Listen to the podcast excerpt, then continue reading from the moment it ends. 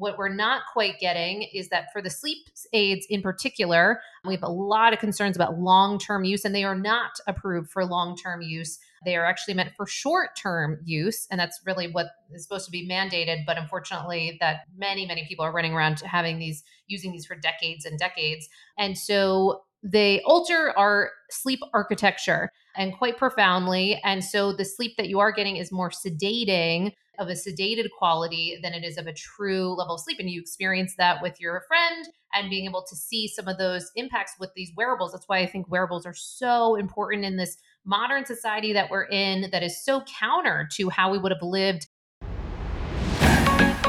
Welcome to Conversations with Claire. I'm your host, Claire Bates.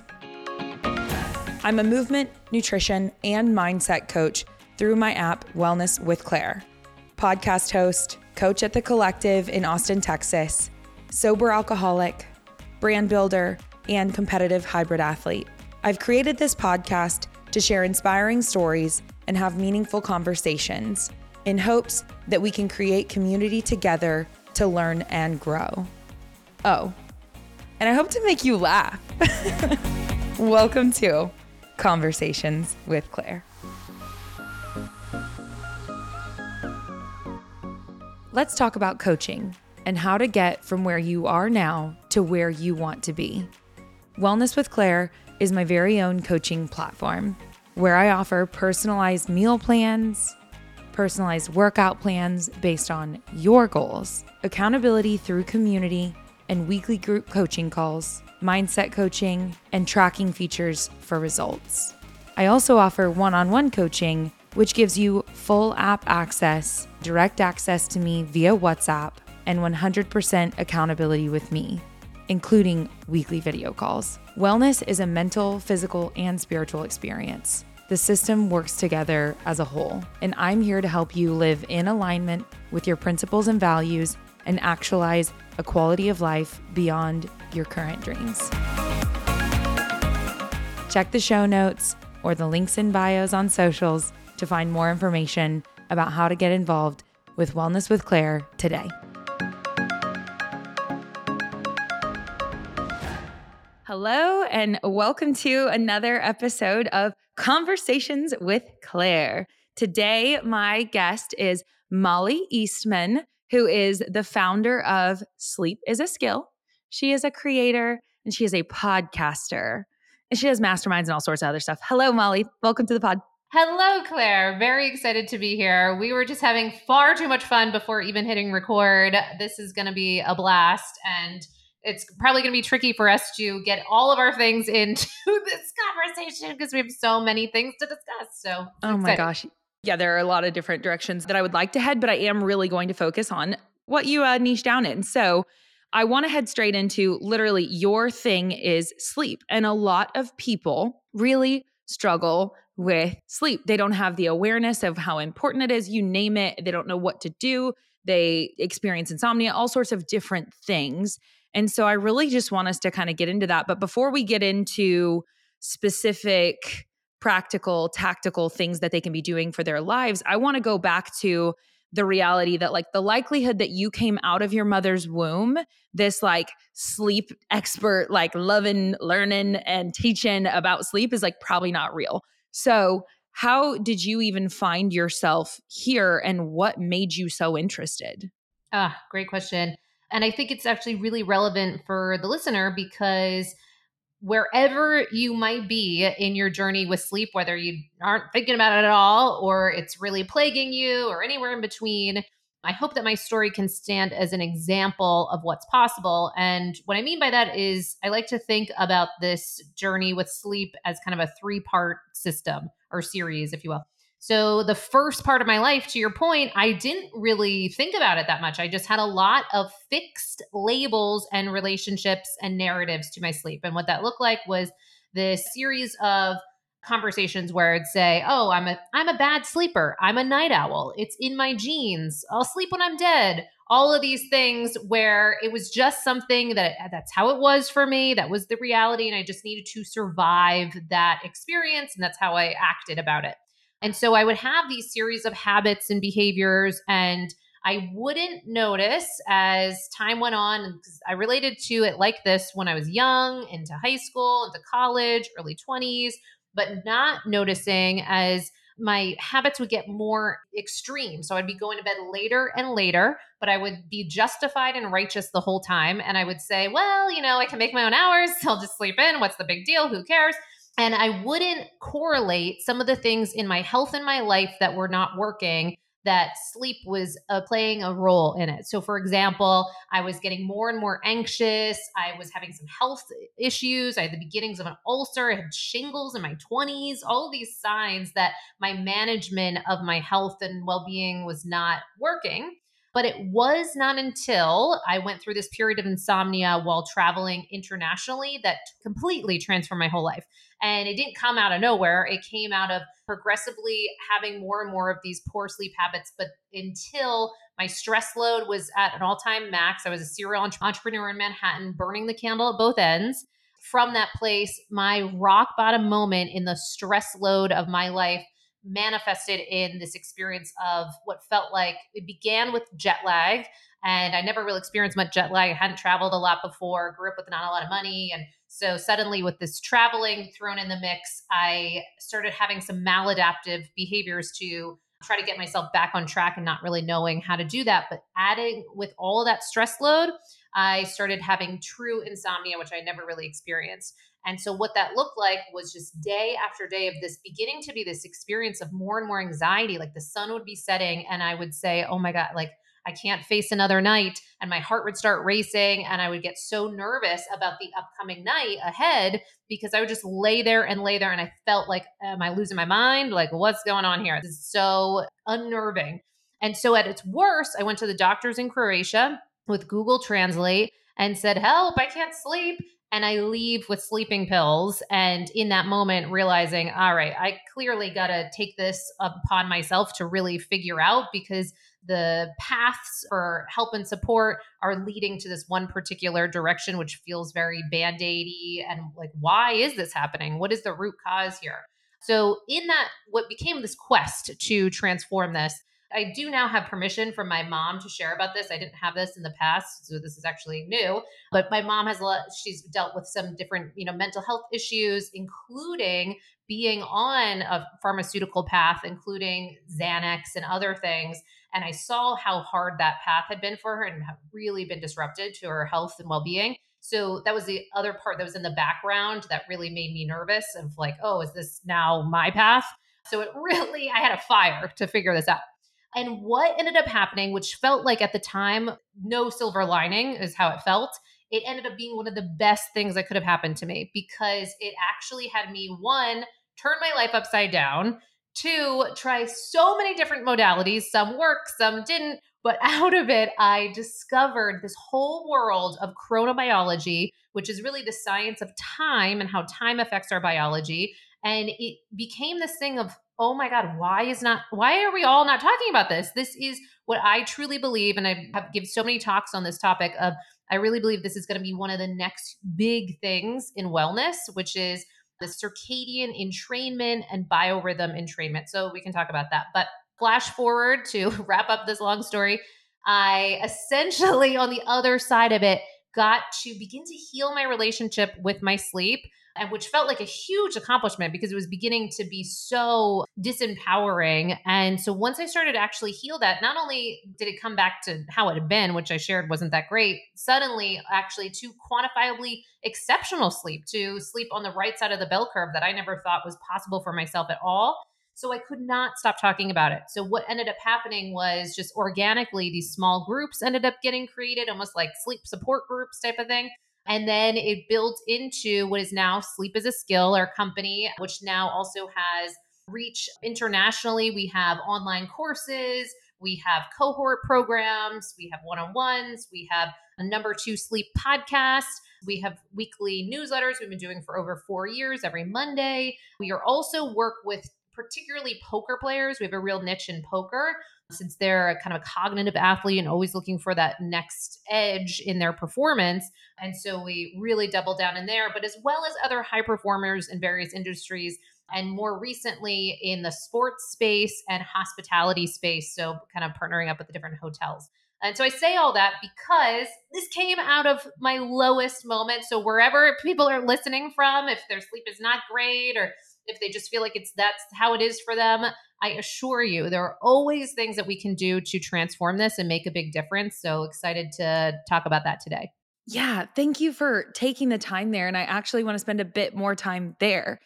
I think that your story is so relatable. I mean, maybe they weren't traveling internationally or, you know, not every detail is the same, but we all do. You're so right. We all grow up with this narrative of how sleep is according to what we saw modeled before us. And so for me, my grandmother always operated on very little sleep, and she was a freaking go-getter. And so she, you know, would be up doing her Bible planning, whatever, like till one, two a.m. and then would be up early in the morning and just crushing it, right? So I see modeled for me this experience. And then with my own parents, especially my father, very, very late at night, he would go to bed. I have no idea what time he would go to bed, but it was very late at night and then he would get up early. And so yet again, I grow up with these patterns too. And I think this is just, you know, your experience of, of, oh, I can just operate on less. I don't, you know, whatever. This is so relatable to so many people of the narrative that we have of how not important sleep is and how important productivity is.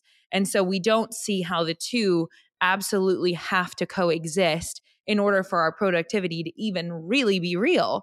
And so I do want to spend just a tad more time on those lead up moments, those those months, years leading up to where you are in Manhattan, you're in the grind, you're the serial entrepreneur, you're really getting stuff done. So like kind of just, if you can, just give me a, a bit of a description of like, what was your lifestyle like? Like what time were you waking up?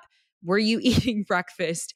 What time were you going to bed? Like what did a day look like for you? Because I think it's really good to bring awareness to all of the stress factors that were present in your life and you weren't getting the most restorative thing, which is sleep. Yes. Oh, well, I'm so glad you asked that because actually a lot of podcasts and many people want to go right to, okay, well, so how do we fix it? And you're so right to actually let's suss out what did that look like when it's not working? Because we might have a blind spot to, we might be doing some of these things. I certainly had a blind spot to it. I didn't realize how detrimental it was. And what did that look like? So I'm living in Manhattan. I'm stressed to the max. I am working really as much as I can possibly fit in, and everything is upside down as far as what we now understand from chronobiology, which is this look at how as diurnal creatures, which is what humans are, we're meant to be active by day and at rest at night and really tethered to those rhythms. So much so that we know that the World Health Organization has listed it as this possible cancer causing agent when we are shift workers and working off kilter with those things, basically working how I was pretty much working, which is taking on and being so active by night and sleeping by day. So for me, what that looked like was at some of my worst, I would be going to bed close to, there'd be certainly times when I'd be going to bed and the sun is like nearly rising. So that would be more, more extreme. But my average would be like maybe three a.m. type of bedtime, something along those lines. And now I'm not waking up until much later. We've got whatever, ten, eleven, depending on the habits are, which is another problem because we see that when we have a lot of variability in our bedtime and wake time, that can be part of the source point for people that might be listening that have one of the most common complaints I hear all the time, which is wake ups throughout the course of the night. And having that irregularity can really be a source of some of those wake ups or early arising habits that can be really, really frustrating. So, so I'm waking up at different times, but definitely far past when sun has risen. And what I'm doing is I've gotten poor sleep that night before. So I am actually very zombie-like. I don't want a lot of sunlight. I want to actually just like slowly acclimate in this state. I might have a leftover headache or something of that nature just because of that lack of restoration. So I'm avoiding bright light. I'm not even getting myself outside and moving until much later into the day, getting that bright light exposure far out. And then the opposite is happening. So now it's, you know, getting close to sunset. Now I'm doing all these excitatory things at the exact wrong time. So now I'm turning on all the lights in the space when it's now dark outside. And now this is time, oh, go to work, get some coffee, starting to then shift over into work mode in the evening hours, which we also know is counterproductive to the brain state and the physiological state that we're looking to produce. Because you really want to be able to set up your days. In, at Sleep is a Skill, we call it circadian crafted day. So we have people really sit with their calendars and design a day that's aligned with our circadian rhythms. So what I'm telling you about how I was running things is like the opposite of what you want to do. And the other piece of this, and we can get into some of these other keys, that key behavioral actions that can tell the body what time it is and what to be doing when. One of those is meal timing. And one of the things that I would be doing would be eating, not eating breakfast until way late. And then backloading. My caloric load would be happening much, much later into the evening, and often like, you know, within a couple hours before bed, which we know is very detrimental to the quality of the sleep that we're going to get for a number of reasons that we can get into. But certainly it confuses the body, because the thinking is that when we are giving our body food for energy, then presumably we're going to need that energy for something. And then we need to stay awake. Our body temperature goes up, and that's all counter to what we're trying to create in order to fall asleep with ease, stay asleep, get to richer sleep staging. And so all of those things put me at this disadvantage for getting valuable and quality sleep. Anxiety levels can go up, stress load, emotional regulation, many, many things start to go if you're compounding this practice and doing this night after night, which is what I was doing. Yeah, so common. like, like unless you're paying attention to these things, and unless you're highly intentional with your sleep, the reality is that your sleep is wildly inconsistent. And the awareness around the things that are impacting the quality of your sleep is also lackluster, which like, hello, you got to this awareness because you had, didn't have it and you had a poor experience. I only now pay close attention to all sorts of details, which I could still improve, but it's far improved from where it was a handful of years ago because of some details of my own life where I was just getting really poor sleep and I was not improving in the gym. And that was important to me. And then being like, well, wait a second, you never allow yourself to recover. What do you think is going to happen? So getting a wearable was kind of a huge game changer for me, which I'm sure we'll probably talk about a little bit more here in a little bit. But I do just want to kind of one, before I start to unfold the solutions, is just like to take just another second in that I'm grateful that your mother is allowing you to disclose that, because I think that that is also a really relatable piece of this is the pharmaceutical route that so many people know all too well of, I'm experiencing these symptoms. I am stressed out all of the time. I am overwhelmed all of the time. I have all of these things. And so I go to my doctor and I say, help me. And the, what they do, not everyone all the time, but so frequently what occurs is we get these prescriptions for these medications. And I remember the first time I had a friend of mine that I got to get a Whoop, is the wearable that I, I use. And I think you use a Aura Ring? Is yeah, Aura Ring. And yeah. Totally have the Whoop too and Biostrap. Yeah. So yeah, we talked about any of those. Yeah. And so I had been wearing my Whoop for years and I was like, man, this thing has really given me so much information and I've changed so many behaviors as a result.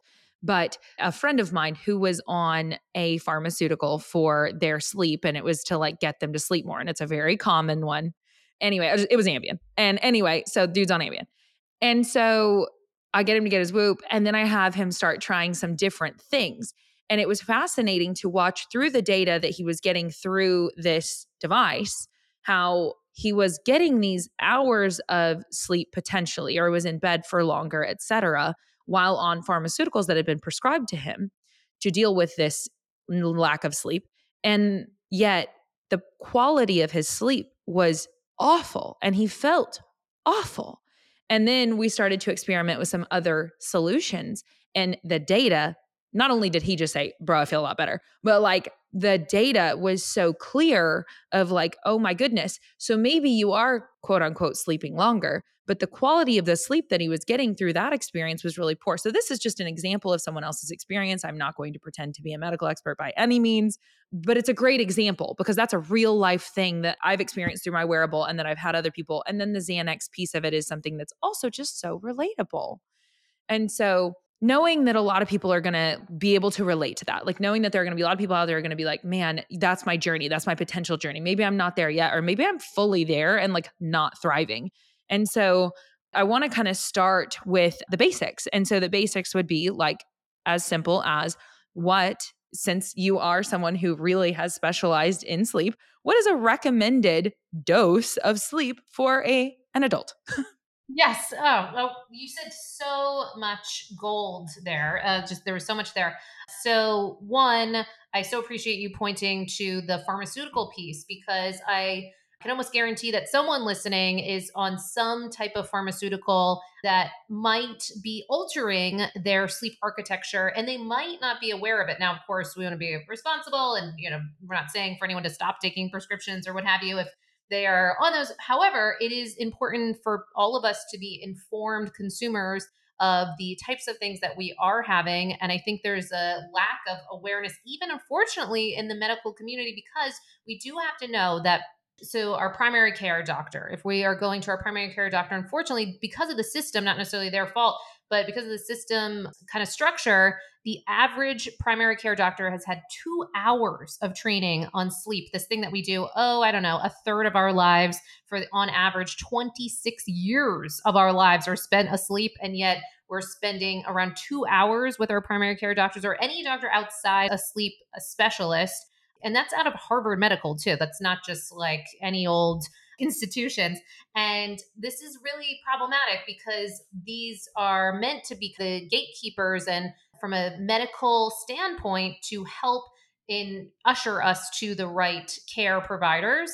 And unfortunately, many things can get missed, and to help support thinking, okay, well, we've got these sleeping aids, so let's prescribe you. If you're, you're suffering, you're in my, you know, hosp- you're in my room, I want to help you. And so I'm going to give you this prescription. And yet what we're not quite getting is that for the sleep aids in particular, we have a lot of concerns about long-term use, and they are not approved for long-term use. They are actually meant for short-term use, and that's really what is supposed to be mandated. But unfortunately, that many, many people are running around having these, using these for decades and decades. And so they alter our sleep architecture, and quite profoundly. And so the sleep that you are getting is more sedating, of a sedated quality, than it is of a true level of sleep. And you experience that with your friend and being able to see some of those impacts with these wearables. That's why I think wearables are so important in this modern society that we're in, that is so counter to how we would have lived, you know, as hunter-gatherer, you know, days for thousands of years, where we were just kind of aligned with these rhythms of nature.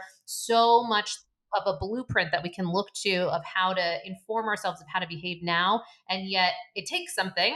So we might want to have that pill support. Now, the other pills that um, and sub or uh, prescriptions that people might be using that could be disrupting their sleep, uh, things like S S R Is uh, are known to suppress some of your R E M. And so, and R E M, we can think of like as our inner therapist in a lot of ways, and so crucial for emotional regulation, uh, you know, kind of mood regulation, uh, mood management, a number of things. Uh, that's just hitting on some top line elements that R E M is responsible for. And so to suppress that routinely year after year, decade after decade, it's something to consider. And a lot of sleep specialists are starting to ring, you know, kind of sound the alarms that uh, is this actually helpful for an antidepressant effect? We want to kind of look at that. Um, but so that's the piece on prescriptions. And the important call out is that now the first line recommendation is meant to be uh, that in America, if you're going to your doctor complaining of sleep, the first line recommendation is actually supposed to be C B T I, cognitive behavioral therapy for insomnia. And unfortunately, that sometimes gets missed and prescriptions are handed out. Um, but so I can say to now your question around like, what do we do? How can we, you know, actually transform this? And how much sleep do we need? Which was the other piece. Um, so, so one, if we are taking a look at that C B T I, cognitive behavioral therapy for insomnia, that is uh, kind of addressing the thought patterns and some of the structures of our sleep. Um, so that's its own world. And there's plenty of books and things that people can, you know, learn more about this, because lots of tools and techniques. Um, but with the amount of sleep, the duration, so that the suggestion for a healthy adult is between seven to nine hours as of right now. Now it is a U-shaped curve. And so the U-shaped curve is that sometimes there can be still healthy people that might be getting a little less than seven and a little more than nine and still have some kind of healthy components. And that's that U-shaped piece. Um, but we do find that when you start going lower than, say, around six hours, like Harvard Medical did a whole report where they found that people that got routinely less than six hours of sleep each night are putting themselves at risk for things like diabetes, uh, heart disease, stroke, cognitive decline, and all-cause mortality, aka death from any cause.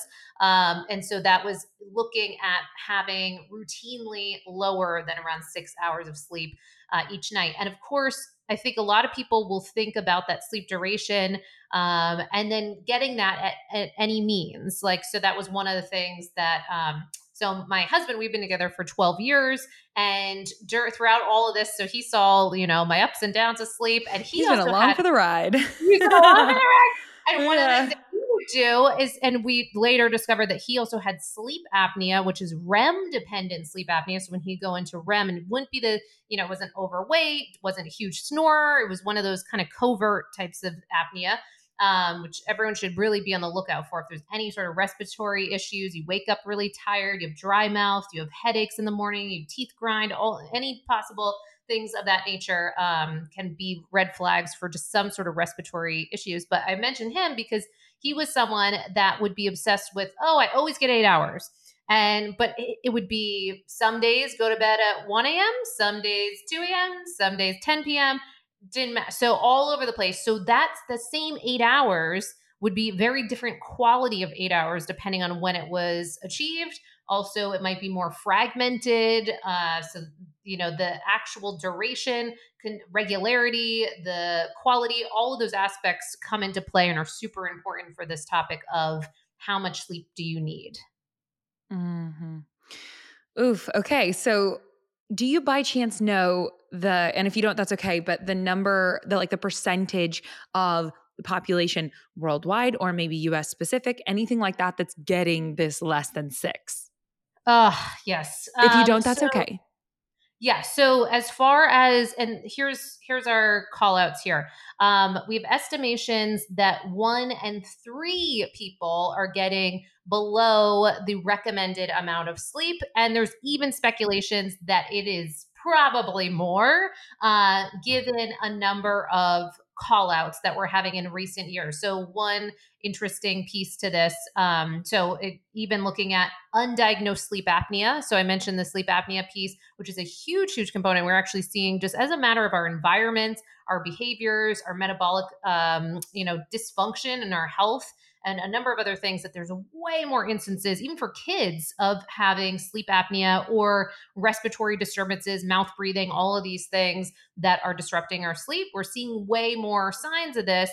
And so the thinking is that even for the people that say, oh, I'm a great sleeper, this is what a lot of people um, will say that don't realize that they actually have a sleeping problem, because they're the ones that, and this is always a red flag for me when people say, oh, that's not for me, you know, talk to my cousin, aunt, sister, whatever, because I'm a great sleeper because I fall asleep the minute my head hits the pillow, which is always a red flag for me that actually there's likely something wrong with that person's sleep, because that is a sign that there's some sleep deprivation at play, because it actually should take us a little bit of time to fall asleep, not egregious, but more in the realm of, say, like fifteen minutes, twenty minutes. It depends on the person, uh, but just some time to transition from a wake state to a sleep state. If you are immediately falling asleep um, while watching movies, or, you know, the minute your head does hit the pillow, that often can be a sign for us that something's at play with the quality of the sleep that you're getting.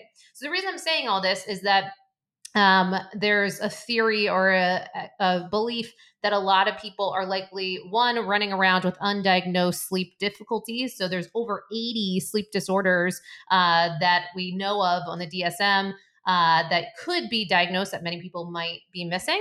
Uh, and then just even beyond that, so then the people that are concerned about their sleep and actually would qualify and say, I'm not getting enough sufficient sleep. Um, there is that group, but then there's this group that, like for you, when you called out with the wearables, that you, you got your wearable and you start to notice, oh my gosh, I thought it was whatever. I thought I was getting more sleep, or I thought the sleep was better. I didn't realize it was such a problem. So many of us are starting to be in on that conversation. I think that's what's starting to emerge, because I really believe that even these numbers are skewed and that there's likely more um, kind of undiagnosed problems or things that we could do to uplevel. Yeah. So I, I also want to touch on that as you're talking through that, what comes to my mind as well is another person in my life who has a young child at home. The young child has some mouth problems and breathing, you know, and so I'm thinking about the fact that, okay, also I know that their child is also struggling in school and is also struggling in other areas of life socially and all sorts of things. And so mind you, yet again, I am not a medical expert, but this is just triggering a thought in my mind of they're, they're aware of the fact that this child is having some struggles with their, their breathing and, and they're masticating and all sorts of different things. And so the likelihood that this child is having impacted sleep, if it's already impacting the kid's behavior during the daytime, is just an interesting thing to perhaps take a look at, because, you know, if he's having a hard time socially, if he's having a hard time in, in his learning environments and things like that, like I wonder if any of that is impacted by his sleep. I certainly don't know that, but this is a wonderful topic to bring up and just say that, like, yes, you're adults, we're adults that are consuming this information, but like who have children who could be impacted by these things. So I do want to kind of keep going from there. I just want to touch on that. And I want to ask next is just, so if, if a seven to nine roundabout recommendation across the board for someone who is not seeing that or anything like it, what is just a simple, like a one tip? Because we're going to get into a lot of nitty gritties, and anything that stands out to anyone listening, like go there, do that. But also I know that the reality of habit change is if we make where we are today and where we would like to go so far away from one another, the likelihood of adherence is just like gone. So a simple implementation, like the one thing that you would encourage a person to do first to improve their quality, duration of sleep, just the the key one. Let's go there and then let's get further in. Mm, beautiful. Yes. And uh, just underscoring of what you said about the kids, just so people do know, um, A D H D and poor sleep are highly, highly uh, correlated. And so if there are symptoms or difficulties at school, um, that is absolutely something that is often missed, is that sleep disturbance. So great, great point. Um, okay. So on the topic of um, most important things, one of the things I would say that people are going to hear this and they'll say, oh, that's not me, but I almost can guarantee that it's so many of us. Um, so I'm just going to say what this one is. It is wake time, so that you are really sitting and determining for yourself, what is your consistent wake time that you can maintain, not four days a week, not five days a week, but seven days a week, um, including, you know, Saturday and Sunday or whatever your schedule looks like.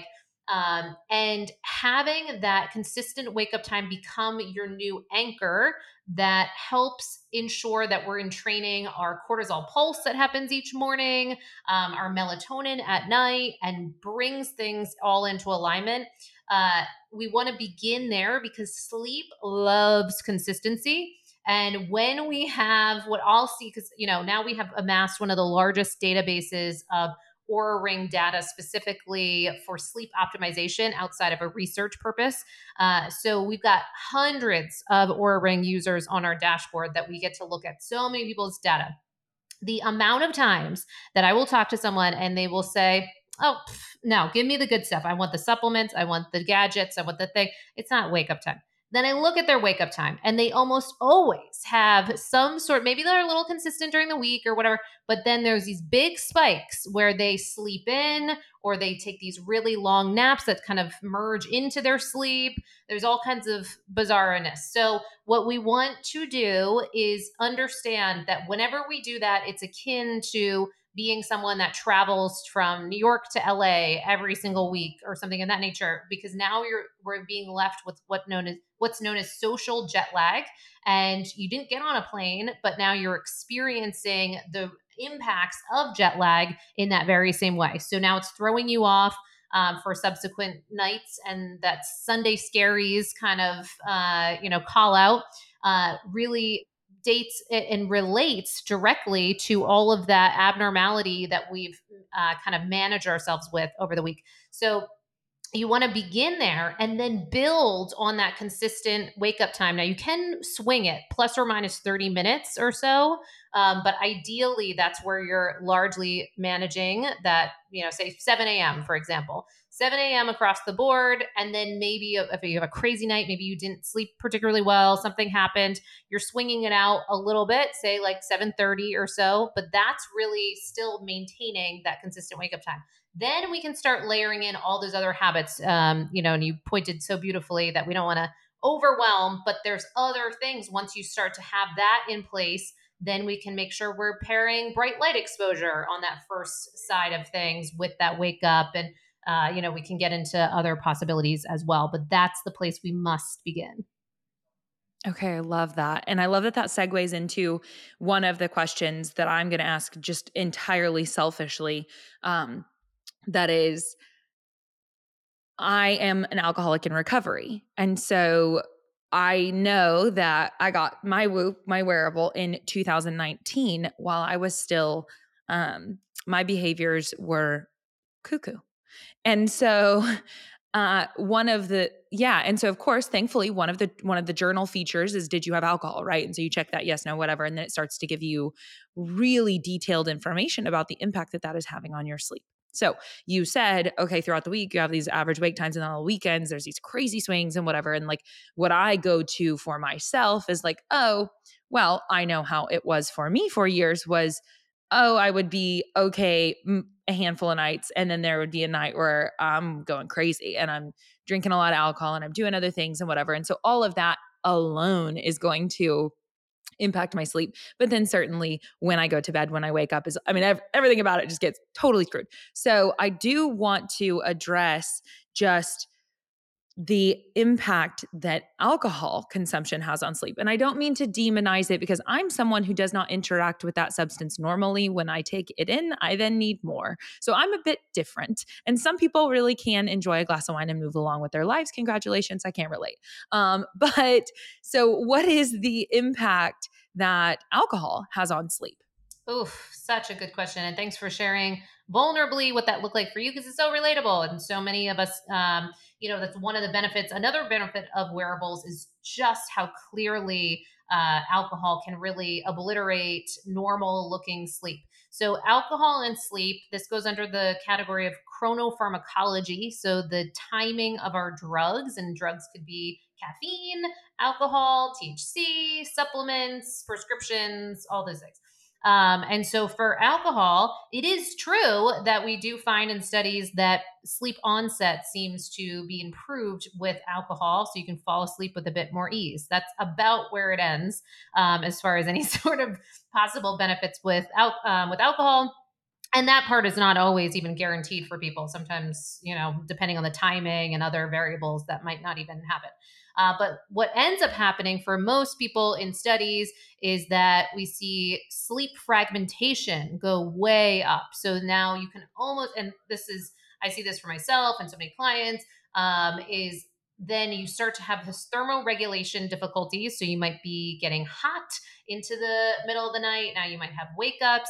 Um, and a higher heart rate throughout the course of the night, which many people will see on their wearables, and certainly H R V, so heart rate variability. And if people aren't familiar with this, this is a really great metric of, um, a metric of recovery is really what H R V stands for, um, in, in a particular way, but also it's a nice readout of our nervous system, um, and how we're kind of being able to respond to the stressors given to our body, both physiologically, Um, physiologically, psychologically, environmentally, and other things.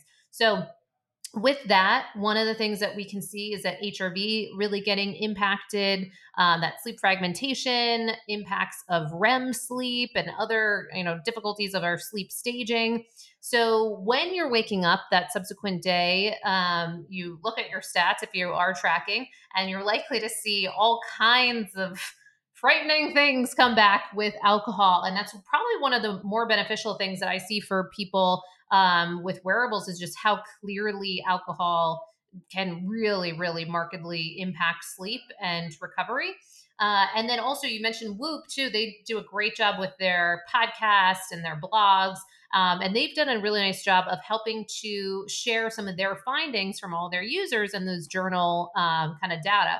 And one thing that they've spoken to is with different people finding kind of uh, subsequent spillover of impact from alcohol uh, use. And so some of their callouts were even up to around four days for some people of still seeing remnants of that impact on people's nervous system and kind of um, uh, just overall health and well-being impacts that still show up days and days and days. So depending on the person, Um, you might be looking at subsequent days of then maybe it might be dysregulated nervous system or glucose regulation or other things that are at play as a result of that alcohol. And then also just because purely we know that on the short term, just getting, uh, you know, one or two nights of poor sleep in a row, we know that that can disrupt glucose stability, anxiety levels, nervous system, mood regulation, other things. So if you put that all into, you know, this melting pot with alcohol being that original key disturber, uh, it makes sense that we would have all of that disruption for multiple, potentially multiple days for some people.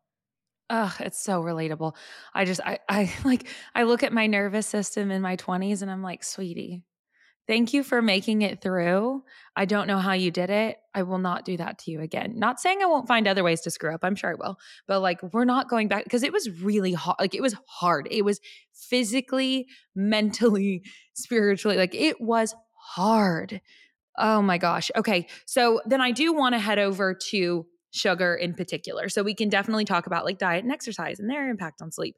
And, but we, we have a time window that we have to fit all of this into, unfortunately, thanks podcast domain and life. Um, but I do want like, so I want to, I want to pull at the key points that are really going to speak to most. And I feel like sugar consumption close to bedtime is one that's going to come up for a lot of people. And so can you speak to that detail and like the kind of impact that in taking a good amount of sugar before bed, which is like, if you're anything like me, what you grew up doing your entire life and still want yeah. to do now, you know, totally. What is yeah. that going to do to your sleep? Yeah. Great question. Um, so for people that want to go in deeper on this topic, I always recommend on just the topic in general of eating times, uh, and our sleep is huge and has a lot of research behind it. So I do always suggest that people get the book, um, Circadian Code to read and learn more about this.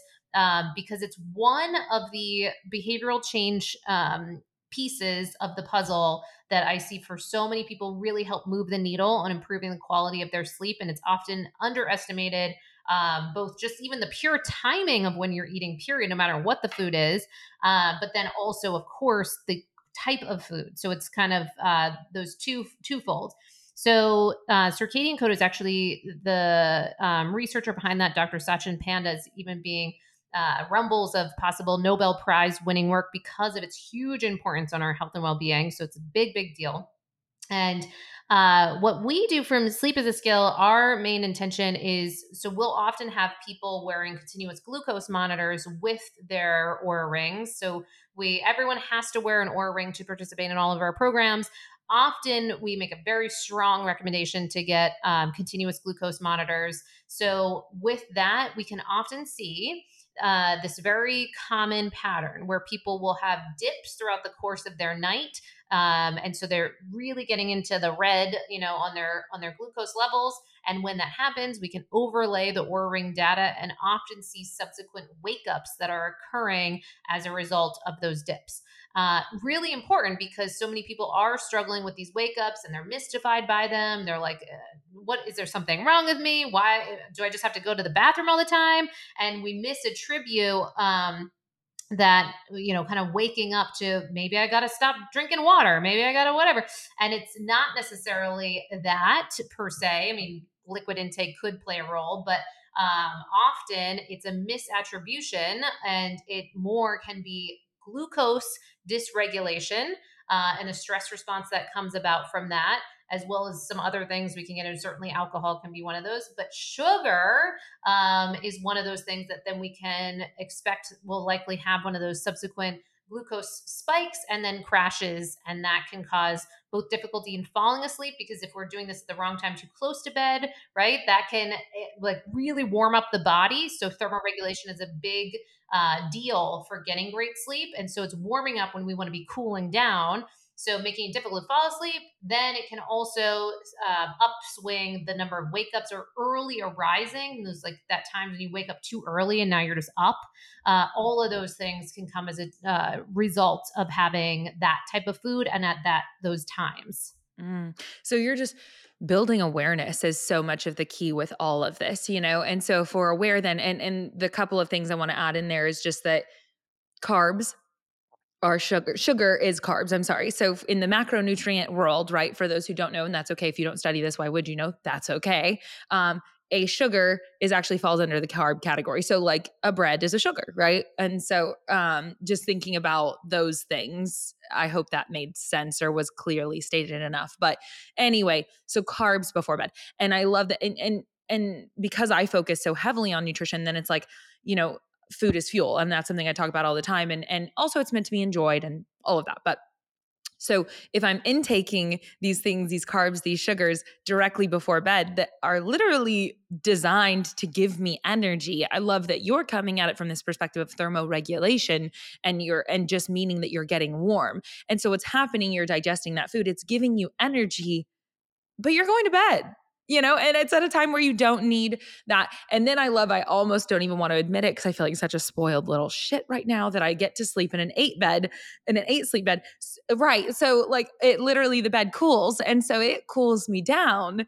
So there are so many different resources available to improve your sleep when you get real in here. But so I want to ask a couple of other questions as we do get closer to time where we have to round out of um, what are some effective relaxation techniques that can help promote better sleep? Yeah, great question. Uh, so we uh, at Sleep is a Skill, we do a lot with kind of technology and ways that we can see objective data to understand what's going on with our nervous system. So we actually do have a lot of people using daytime H R V trainers. So one example of that is Hanu Health, which is um, Hawaiian for breath. Uh, and so Hanu Health is a basically Polar H ten that hooks up to an app and it helps you train with different breath work um, and other relaxation techniques so that you can start to see, oh my gosh, I can lower my heart rate on command basically and learn to train, to train my nervous system, lung capacity, all of this to um, actually be able to Uh, improve H R V, which is kind of that reflection of our nervous system, how at ease, rest and digest, parasympathetic response. So we can train to do that at will is really the goal there. Um, so that's one way of getting data behind it. But if you're looking uh, for a more low tech option, then one of the things that we like to really train for is creating your days such that you have day mode and night mode. So, um, you know, it's, probably we need like a part two to this podcast to get into all the details of what that would look like. But at the bare minimum, um, and there, believe it or not, there are entire conferences on sleep and uh, the latest research on sleep and the greatest thinkers in this area. The big takeaways with this are bright days, dim nights is like the whole mantra in this, in the sleep world. Uh, not that I shouldn't, you know, limit it to that, but it's a big one, right? And the reason I say all this is that you can use light timing and um, sunrise and sunset to help guide you on what type of behaviors to really be engaging in, including your thought timing um, and the types of content that you're bringing in and the types of behaviors you're engaging in. So our goal is to get you as much bright light exposure, high amplitude bright light exposure throughout the whole day, whatever you know that takes of physically getting outside, getting bright lights in your environment from a light perspective. So there's like dawn simulators and uh, light boxes and all kinds of things, but ideally sun uh, derived. And so you're doing that all throughout the course of the day. So such that when you're suddenly moving into a very dim environment post sunset, that your body says, oh, wow, okay, so this is unequivocally nighttime. So what ends up happening, and this is pretty cool, is that in the presence of darkness, where many of us don't have true darkness, um, you actually are creating melatonin, because melatonin is known as the vampire hormone or the hormone of darkness. And because many of us don't have this, and you might say, oh, no, I've got my evening lights or whatever. Um, but no, actually, we want to go through your whole environment and eliminate just about every faux type of light, ideally, and shift it over to candlelight, um, Himalayan salt lamps, red lights. Uh, you know, if you must, then you could do, say, like a Philips hue where it changes over to like an amber or, or red tones or what have you. Um, but all of this so that you're having no bl- uh, blue, ideally, certainly no blue light, but no green or violet as well uh, in your space. So with that, the reason I'm saying all this is because that alone, when you're starting to raise melatonin, melatonin is not like an Ambien. Uh, melatonin is a, pre- um, it prepares the body for sleep. And how do you prepare for sleep? You lower your body temperature, you lower your heart rate, uh, improve and uptick uh, H R V. And so all of those things are like your body is actually calming down. So you want to have your environment help escort you into that state by bathing in that darkness and cooling your environment so you can lower the temperature in your space as well. Um, and all of those things can help down regulate. So then, of course, you want to be checking and making sure that all of your behaviors are aligning with that down regulation. Are you watching scary shows? Are you going and looking in your email? Are you, you know, texting with that person that might be a little angsty, or talking to your, you know, partner or kids or whatever? Um, all those things that might kind of rev you up. We want to be in doing consistent audits of the behaviors that we're engaging in, the types of content that we're engaging in, so that it's not giving us that um, counterproductive response. Yeah. Oh, I love it. There's just, and I feel like, you know, I just have to loop back to the fact that there's a lot of information here, you know, and gradual steps in a direction, and understanding that imperfection is a part of your reality as it is mine and everyone else's ever. Like, so it doesn't have to be perfect, but continuing to p- build out awareness and just try to do better things is pretty cool. So are there any natural sleep aids that help promote better sleep, um, other than medication, that you would recommend? Yeah, great question. Um, so I would, uh, so for instance, in our cohort programs, we leave chronopharmacology, so all, you know, drug timing supplements, all that, intentionally to the very last module, which people don't actually love. Uh, but we do that on purpose because people always want that first. Um, they want the fix. So they want that fix. And, and I get it. Absolutely. I mean, when I was struggling with my sleep, I was like, skip all this stuff. Give me the pill. Give me the pill. Yeah. Yeah. But um, we do that on purpose because we also don't want people to be, you know, s- spending all this money and, you know, hinging their hopes on this supplement or this thing or this gadget, um, unless they're doing the foundations, because we find that unless you're, it's just kind of like expensive urine a lot of times, if you aren't doing those other foundational things. I've yet to see people invest in like one magic pill often, um, that will make this huge difference if you're not handling these other things as well. Now, there are those times where, that's why we always suggest test, not guess. If you are egregiously low in, say, vitamin D or B vitamins or iron levels or certain things, obviously, that are going to impact sleep results, that's a big deal. And so we do, where I'm not trying to discount those things, but I just also want people to get that without addressing some of these other things, or ideally testing, so we know what we are supplementing for. It just might be, you might not get the results you're looking for. I appreciate that so much. That, I mean, it's literally, hey, let's look at all these lifestyle things that are within our control that potentially don't even cost us money. They just cost us awareness and learning. And then let's take a, and thank you so much for that.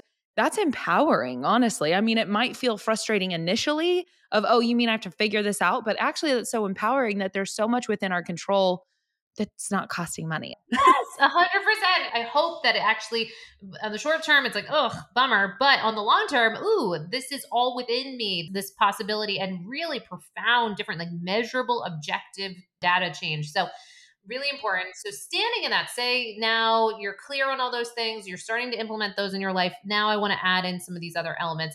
Aside from getting your own kind of blood panels and ideally working with your doctor and ideally functional medicine doctors, but aside from that, some common things that often are pretty high safety profile or a high likelihood that might be important for a lot of people include things that you probably heard of, but I just want to echo these. Things like magnesium, since so many people are deficient in that. So particularly magnesium glycinate can be really helpful for sleep in particular, but also just often a high safety profile for many so that you could take it routinely on a regular basis. So that magnesium glycine in alignment with that glycinate is also one that tends to be pretty safe. Also have thermoregulation properties, so kind of helpful in that dropping of body temperature. So that's another one. L-theanine is another one with a pretty high safety profile. It can be helpful for that nervous system management, which often when people are having sleep difficulties, there's often some level of nervous system dysregulation at play. And we're just trying to figure out like to what point, where's the root cause here? But usually there's some element. So L-theanine can be helpful with that.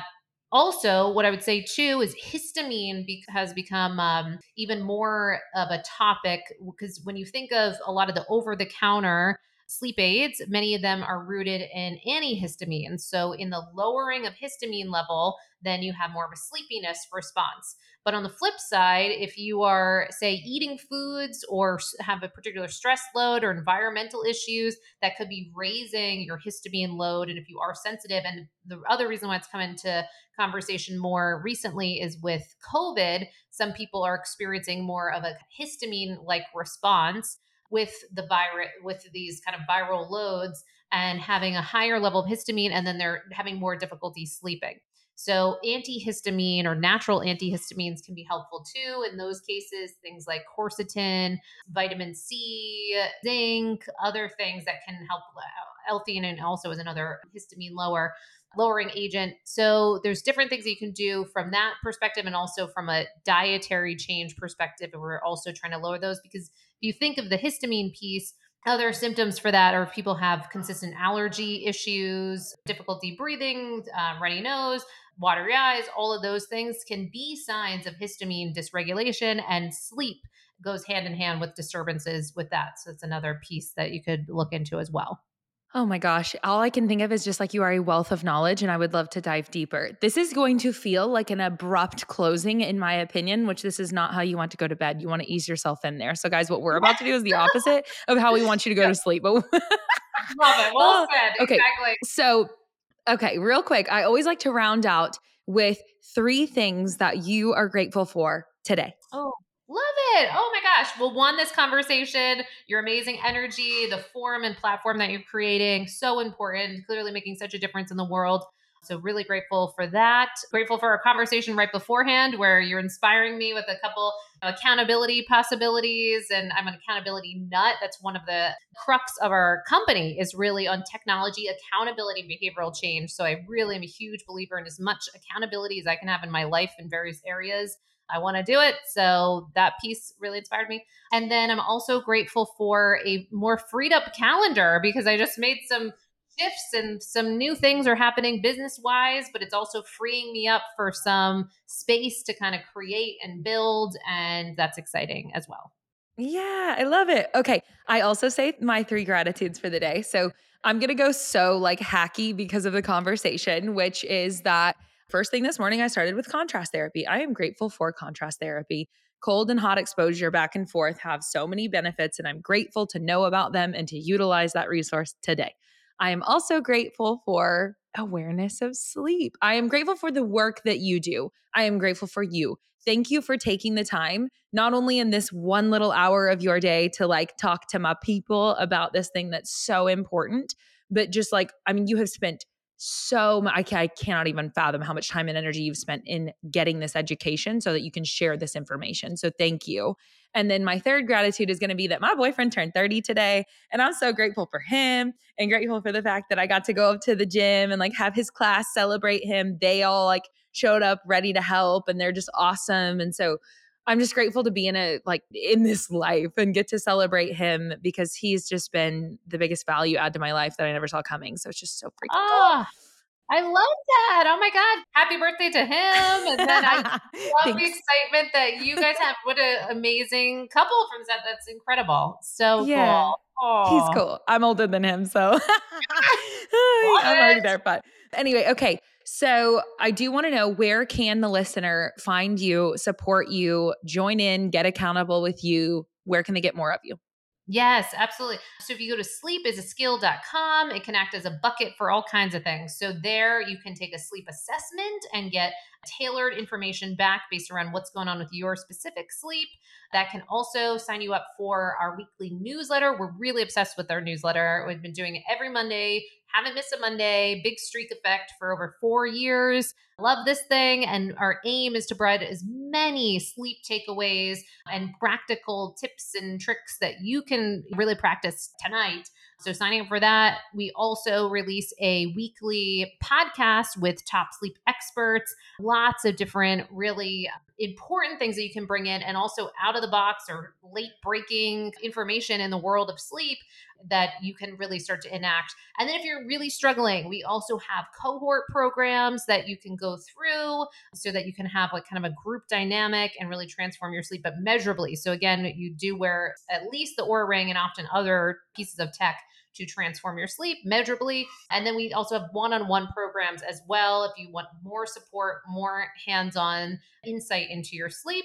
And beyond that, our real stance is that we really believe that sleep is a skill in our modern society. So no matter where you're at, just this opportunity to continue to learn, develop this area of your life, and get all these amazing dividends by putting sleep on kind of the foundation of the pyramid of wellness for you. And just the bi-directional relationship that you'll get all kinds of other gains from your nutritional health, from your physical endeavors, and the work that you're putting in, get the max results by having that foundation of sleep health. I love it. Okay. All of that is going to be in the show notes, guys. And so if you want to go check out Mollie, you should definitely follow her on Instagram and start consuming her content. So that will all be there as well. And other than that, we just want to say thank you for spending your time with us. We appreciate you. If you would not mind giving the show, wherever you're consuming it, a follow, rate, review, share it with someone that you think that it will positively impact. And last but not least, we just hope that you guys have a beautiful day.